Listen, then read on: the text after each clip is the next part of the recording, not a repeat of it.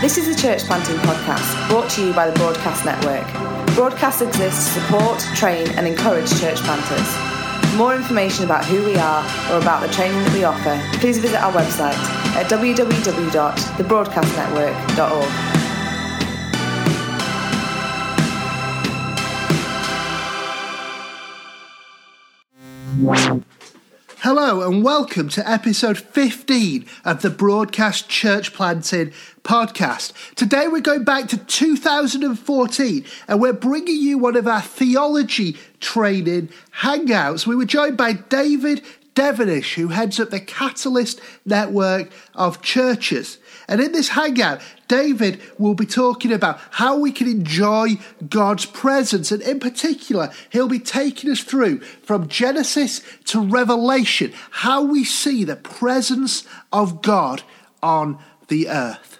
Now, after this hangout, we had a Q&A with David. You can find this Q&A and all the notes on everything that he said at www.thebroadcastnetwork.org slash episode 15. So here's David Devenish talking about the presence of God. Okay, what I want to do in this session actually um, is give an overview of God's presence throughout Scripture. Um, when I teach nowadays, I work to the basic framework of Scripture that all sorts of things are promised in the Old Testament, they're fulfilled in Christ, and now they're worked out by those of us who belong to Christ. And so I'm not in this session talking primarily about our personal enjoyment of the presence of God.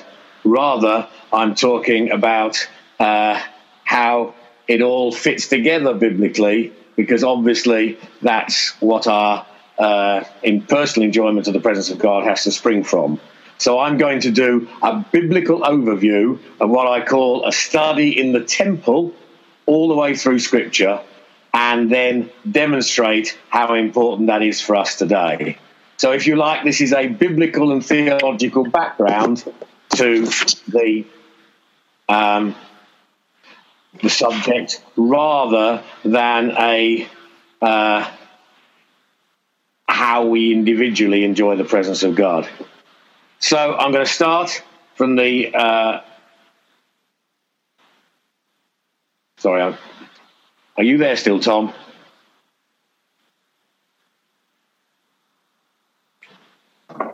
Yes, yes, I'm here. I can hear you, David. Okay, okay sorry, the screen went strange. Okay, I've got a, I've got a very clear view of Tim Heath, but I, uh, okay, I'll just, I'll just carry on. So I'm going to start with the book of Genesis because the book of Genesis is a series of worldview stories. Moses needed to help the people that he was leading out of Egypt to have a true godly worldview rather than a Egyptian worldview. We know that the people had an Egyptian worldview because uh, when they came out of Egypt, as soon as Moses disappeared and was in the presence of God and they didn't know where he'd gone, they immediately started making gods looking like animals, which of course is what Egyptians did. And so they were working from an Egyptian worldview. Moses wrote the book of Genesis to show how everything started and and to uh, demonstrate in terms of the temple what it was for God's presence to be known. So I'm going to go right from Genesis to Revelation on the theme of the temple, which is actually the theme of the presence of God. So, so that we're going to tell the whole story. You see, there's a desire for the presence of God in all people. In fact, all religions have their temples. You, you know, often go around and see ruins of, of old temples. Everyone is seeking the presence of God. But what is the biblical worldview? Well, the biblical worldview was this that when God uh, created man and woman, he placed them in a garden, and that garden was the temple. It was a play. A, a temple has got nothing to do with um, buildings and so on per se. A temple is where God meets with man, and God met with men man and woman in the in the in the Garden of Eden. It was a beautiful garden. It had trees, flowers, animals, everything else. But God walked there in the cool of the day, and that was the place where they enjoyed the presence of God. And so, uh, and then it was God's desire that Eden, where He put them, would be spread over the whole earth. And it's a frequent promise in the Old Testament that the glory of God or the presence of God will fill the earth as the waters cover the sea. And so uh, the when so man and woman were put in the garden, they said enjoy God's presence, but that was to have an evangelistic impact. We know that because uh, it says there were rivers going, and this is a theme that comes throughout Scripture. There were rivers going out of the garden to water other places. And that was symbolic of the command that God had given Adam and Eve to say, Come on, you've got to fill the earth, fill the earth so that my presence is everywhere. And so that first experience of the presence of God was beauty, refreshing, and blessing the rest of the world. That was the intention. The presence of God was to be enjoyed, but the presence of God was to be taken to others. Tragically, as we know, the temple got spoiled. Adam and Eve got put out of the garden, and a fiery angel was sent to guard the way to the tree of life. And so, uh, again, that's very important symbolically. After that, they had to enter God's presence through sacrifices but there was still uh, uh, there was still sort of prophetic anticipations of the presence of God. So it says Enoch walked with God. Jacob had a ladder that reached up to heaven and saw the angels descending on it, and so on.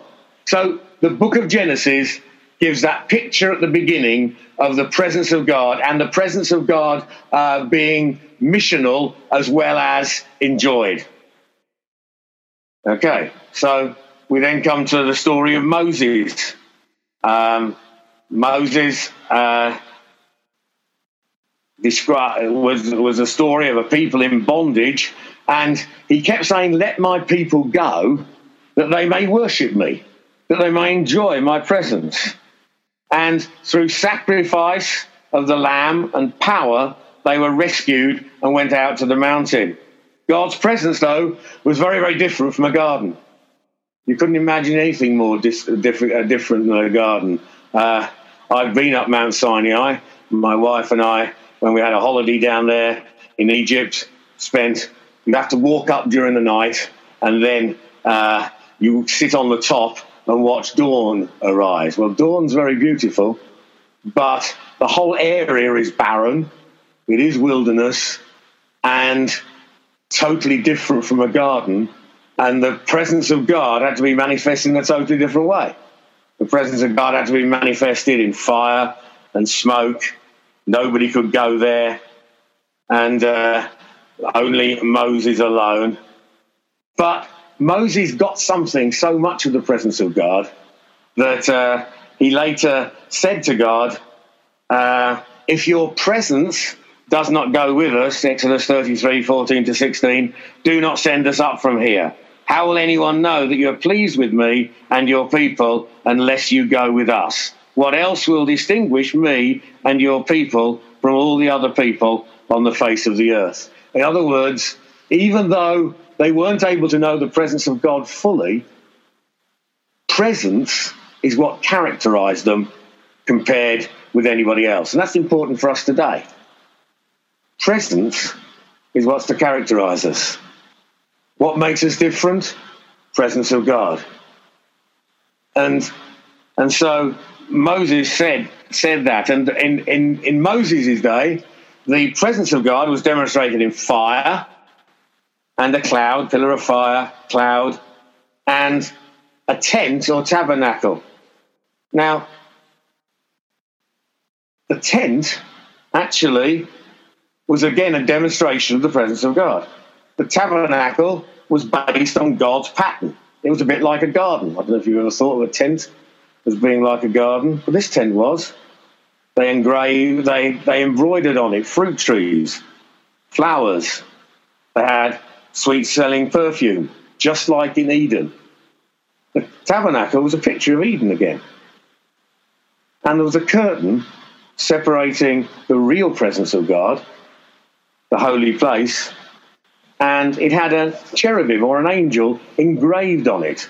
So that every time the people of God went into his presence, they would be told, It's just like Eden, you still can't come in. Don't come in. Can't come right in. Only the high priest once a year. And so the whole thing was signifying that. So there was a tangible sense of God's presence, but they were still not allowed into the fullness of the presence of God. It was, a, it was mighty. You know, when you read these stories in the Old Testament of the presence of God, you you think, wow, I wish we had something like that. Actually, even though it was amazing, the cloud covered the tent of meeting, the glory of the Lord filled the tabernacle. Moses couldn't enter the tent of meeting because a cloud had settled upon it, and the glory of the Lord filled the tabernacle. And yet, as we'll see later, what we know today is greater than that. And I said, what could be greater than you can't go in because of the presence? Well, what's greater is that we can go in to the presence. And I will come on to that later. I mustn't anticipate. I'm just tell my story chronologically. So, how did they know the presence of God? Well, fire, cloud, and this angel guarding the way in. Next big story in terms of the presence of God is the story of David. The ark had come with the people into the, pres- into the promised land, but was mainly kept at Shiloh, where Samuel lived, and also in other temporary accommodation. Actually, the very fact that there was in temporary accommodation rather than in a great big temple at that time was almost prophetic of the fact that the presence of God can be known in different places. But David wanted to build a proper temple in Jerusalem. God said, No, your son will build the temple a greater son who would become a king who would reign forever. David still enjoyed the presence of God, however, felt this incredible sense of joy as he danced. He was despised by his wife for dancing, looking a fool. He enjoyed the presence of God, but still, just as um, the uh, cloud and the not being able to enter was still not as good as what we can have, even David's dancing was not in the full light of the blessings that we have. But his son Solomon built an amazing temple, again decorated with uh, trees, flowers, animals, etc. It was a garden again. And when the temple was dedicated again, God's presence came down in the same way as on the tabernacle. Priests couldn't enter the temple of the Lord because the glory of the Lord filled it. Then, the story of the prophets. I hope you enjoy going all the way through the Bible. It's, you know, um, I always teach that way now. Even if I take an individual story, always relate it to the whole story of Scripture. So, story of the prophets, the people sinned by falling into idolatry over many years, and then taken into captivity in Babylon was Ezekiel, a young uh, priest and a prophet. He had a vision of the presence of God with them in Babylon. Okay, one of the greatest descriptions of God is the beginning of Ezekiel. I know it's usually misquoted. Wheels within wheels now means something totally different to what it meant to Ezekiel. It just, but he saw this fantastic vision of the presence of God, which was very, very mobile. That was the wheels within wheels. Could move anywhere. He could go fast. It was, and, it, and the amazing thing was, he said, I didn't see it in Jerusalem. I saw it amongst the exiles down by the river of Babylon. And then he had this vision of the presence of God leaving Jerusalem, which was very challenging to the Jewish worldview. But later, he had a vision, another vision of a restored temple, a temple with impossible measurements, showing it must be figurative and supernatural and an amazing river flowing from it, which grew deeper and deeper the further he went. If I'm teaching on this and not here on broadcast sitting at my desk, I will be now uh, taking one of you and walking up and down the room and getting you to be like Ezekiel, experiencing more and more of the presence of God as he went down that river. But actually, the deeper the river got, sorry, the further away from the temple it got, the deeper it got. The further we take the presence of God in mission, the deeper the presence of God. Often we don't think that. We think, well, I must just come into the presence of God. Just enjoy it. Of course, we enjoy it. But Ezekiel experienced it more the further out from the temple he went, the further into the barren places until it transformed the Dead Sea and so on. Again, an amazingly figurative picture of what the presence of God does. And rivers were flowing like in the Garden of Eden, because the purpose of the presence of God is blessing for the world. Isaiah also had a vision of an end time temple. In the last days, the mountain of the Lord's temple will be established as chief among the mountains, Isaiah 2 2. It will be raised above the hills, and all nations will stream to it. And Zechariah and Haggai helped encourage people to build the temple back in Jerusalem after a few of them had returned. But actually, that was nothing compared with what was to come. Herod the Great rebuilt the temple. There was a magnificent building of Jesus' day. And people thought all we need now is for the Messiah to come, overthrow the Romans, and all will be well. Well, Jesus in the temple. Where was the temple when Jesus was here on earth? The temple wasn't in Jerusalem. That was just a building. Where did people experience the presence of God? They experienced it out on the streets. Suddenly, the temple was now walking the streets. The temple was touching the lepers, the people who weren't allowed to go into the temple. The temple healed women with a uh, with a hemorrhage who weren't allowed to go into the temple. Because now the temple wasn't a place out there. The temple was on the streets, touching people, engaging with people. Jesus said to them, Destroy this temple, and I'll raise it again in three days. He said to the Samaritan woman, Believe me, woman, a time is coming when you worship the Father neither on this mountain nor in Jerusalem. He de-Zionized worship. He, de- he, he said the presence of God is to go everywhere. Time is coming and has now come when the true worshippers will worship the Father in spirit and truth, for they are the kind of worshippers the Father seeks. God is spirit, and his worshippers must worship in spirit and in truth. Jesus left the temple. He went in and cleansed it, but then he left it. And his disciples said, Look at these beautiful buildings, and not a stone remained upon a stone. That wasn't the temple anymore. And all nations could come to it. The nations, when they tried to get into the temple, would encounter a, a, a big notice saying anyone not of Jewish birth and going further will be responsible for their own death. That was that was the sort of welcoming atmosphere of the temple to all the nations. So the Greeks, who were godly people who'd come up to try and find out something about this religion, said, Well, we can't go into the temple. Can we see Jesus? And Jesus said, When I'm lifted up from the earth, I'll draw all men to myself. And then on the cross, as he cried out in a loud voice and gave up his spirit, at that moment, it says, the curtain of the temple was torn in two from top to bottom. The earth shook and the rock split.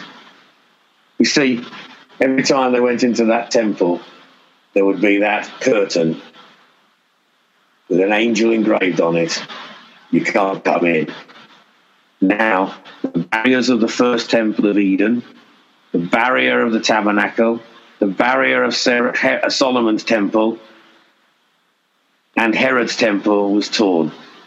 Access to God is possible. One sacrifice had been offered, never any more need of a sacrifice. The presence of God is open. We worship God through Jesus Christ, who was the temple. Furthermore, rivers of blessing will go out from those who experience the presence of God. Anybody thirsty? See, we love that. Anybody thirsty? Are you thirsty out there? Are you thirsty for the presence of God? Whoever believes in me, as the scripture has said, out of his heart shall flow, flow rivers of living water.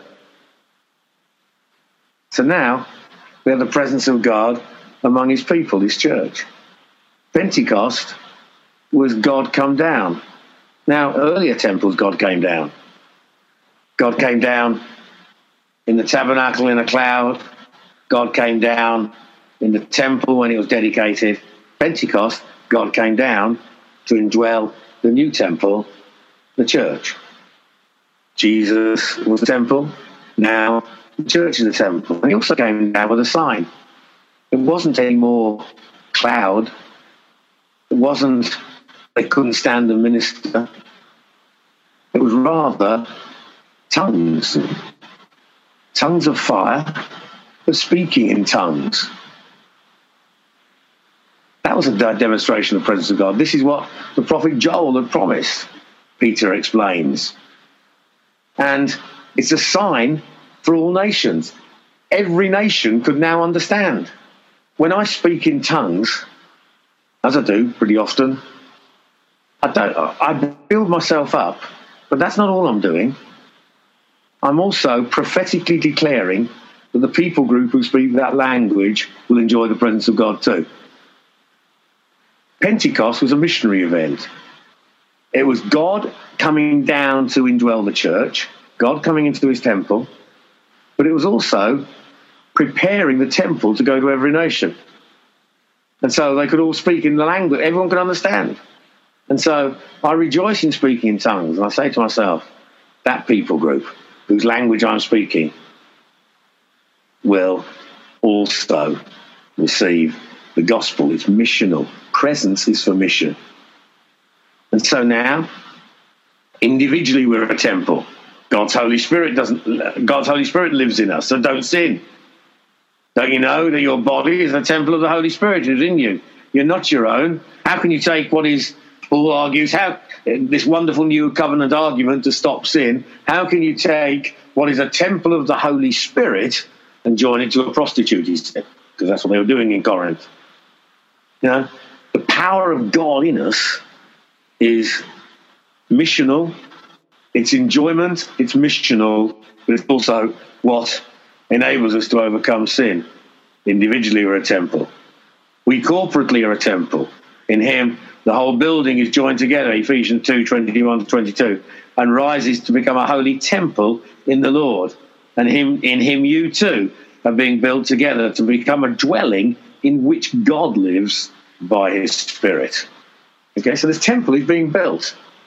You know, building churches is hard work. Getting people to relate together. You know, people come in all awkward, misshapen stones. They all have to be smoothed off to be built into a place where God lives by his Spirit. Paul said, I've laid the good foundation of it, but be careful how you build upon it. If anyone um, introduces bad stuff into the temple, God's not pleased with that. But if the sign in the Old Testament was smoke and fire and cloud, it's a sign on the day of Pentecost was the Holy Spirit came down and spoke in other languages. The sign of God's presence, according to the scriptures, now isn't just a gooey feeling. You know, forgive me, but sometimes it's the it's the worship band is playing beautifully, and I love beautiful worship, don't misunderstand me. We can get a sort of almost a shiver down the spine and say, wow, that's the presence of God. Might be. It's actually brilliant musicianship, and I can get the same while listening to a classical concert or something. The presence of God is more than that. It's more than feeling. It is feeling. It touches emotions. It changes us we experience his presence. But actually, if in the New Testament it says the sign that God's among you is spiritual gifts. It says to each one the manifestation of the Spirit is given for the common good. 1 Corinthians 12, verse 7. In other words, as each one functions, in their spiritual gifts, or as we gather together and different spiritual gifts coming, whether it's words of knowledge, prophecy, teaching, all those things are the evidence now of the presence of God corporately. Not just a gooey feeling, though it results in that. It results in my emotions being touched. But the sign is God is amongst us because of the spiritual gifts. An unbeliever comes, he says, if you're all speaking in tongues, he'll say you're mad. But if you're all prophesying in an orderly way, he'll say, God is among you. It wasn't just the brilliance of the music, although, as I say, I want the music to be great because all things, you know, it's part of God's creation to be used for His glory. But what uh, what really brought the presence of God was spirit, spiritual gifts being manifested. And it's true. Often, when I'm prophesying in a place where I don't know anybody, but the other people know each other, they say, It's amazing God's here. How do you know that? But that's to be experienced all over the world because churches are to be planted everywhere. So the temple is everywhere. The promise of the Old Testament, Habakkuk 2:14, the earth will be filled with the knowledge of the glory of the Lord as the waters cover the sea. Though, as I'll say in a moment, we're looking forward to that in the future day. Also, we're looking forward to it now, and we're going to experience it now. Why we've got to plant lots and lots of churches. I know this is the theology track not the church planting broadcast, but it's why we have to do. We have to plant. That's why we have to plant churches. You know, I'm meeting with people who are planting churches where there aren't any believers. You know, if you really want to do church planting, then go to where there's no believers at all. Because when there's no believers, there's no presence of God in that place. And yet, the presence of God must fill the earth. That's the eschatological promise, but we live our lives now in, in the light of that. We bring the future blessings of the kingdom into today by the Spirit. And so we plant churches everywhere. I was I was having a great time. Just uh, I just returned from the North Caucasus region of southern Russia, and I was meeting with people in all sorts of places where hardly any believers, but we're planting churches there. The temple will be coming. Uh, well, one such place, uh, I was meeting with this group of people, and the guy leading the church said, when they started the church, were about 20 people, he and his wife were the only ones that were, hadn't been in prison. It's a good start. It's to starting the presence of God in a place with people who've been rescued from prison, who are now leaders in his church and planting other churches, and determined to plant and put the temple where the temple isn't yet. So I'm speaking much more corporately, much more missionally, much more big vision about the presence of God. But I hope you're sensing that I also enjoy it. It's to be experienced everywhere. And that's my that's my passion for church planting is to make disciples and to bring the temple. But the temple of God is everywhere in the earth. So that leads to the future day. Because remember, Eden was God dwelling with men, with mankind, with men and women. And then Eden was to be taken everywhere. Go out, multiply, fill the earth. The whole earth will be filled with the glory of the Lord, as the prophetic promises. And then after Jesus returns, this is said Eden is restored and more. In the new earth, the new heaven and the new earth, which is our future when we'll have resurrected bodies, the presence of God will then be what was always promised. I saw a new heaven and a new earth. For the first heaven and the first earth had passed away, There was no longer any sea. I saw the holy city, the new Jerusalem, coming down out of heaven from God, prepared as a bride, beautifully dressed for her husband. And I heard a loud voice from the throne saying, Now the dwelling of God is with men. That was always the objective. That's why he came down in the garden in the cool of the day. But now the dwelling place of God is with men, and he will live with them. They will be his people, and God himself will be with them and be their God. I didn't see a temple in the city, because the Lord of God Almighty and the Lamb are his temple. Don't need the temple anymore. Such a city does not need the sun or the moon. The glory of God gives it light. The nations will walk by its light.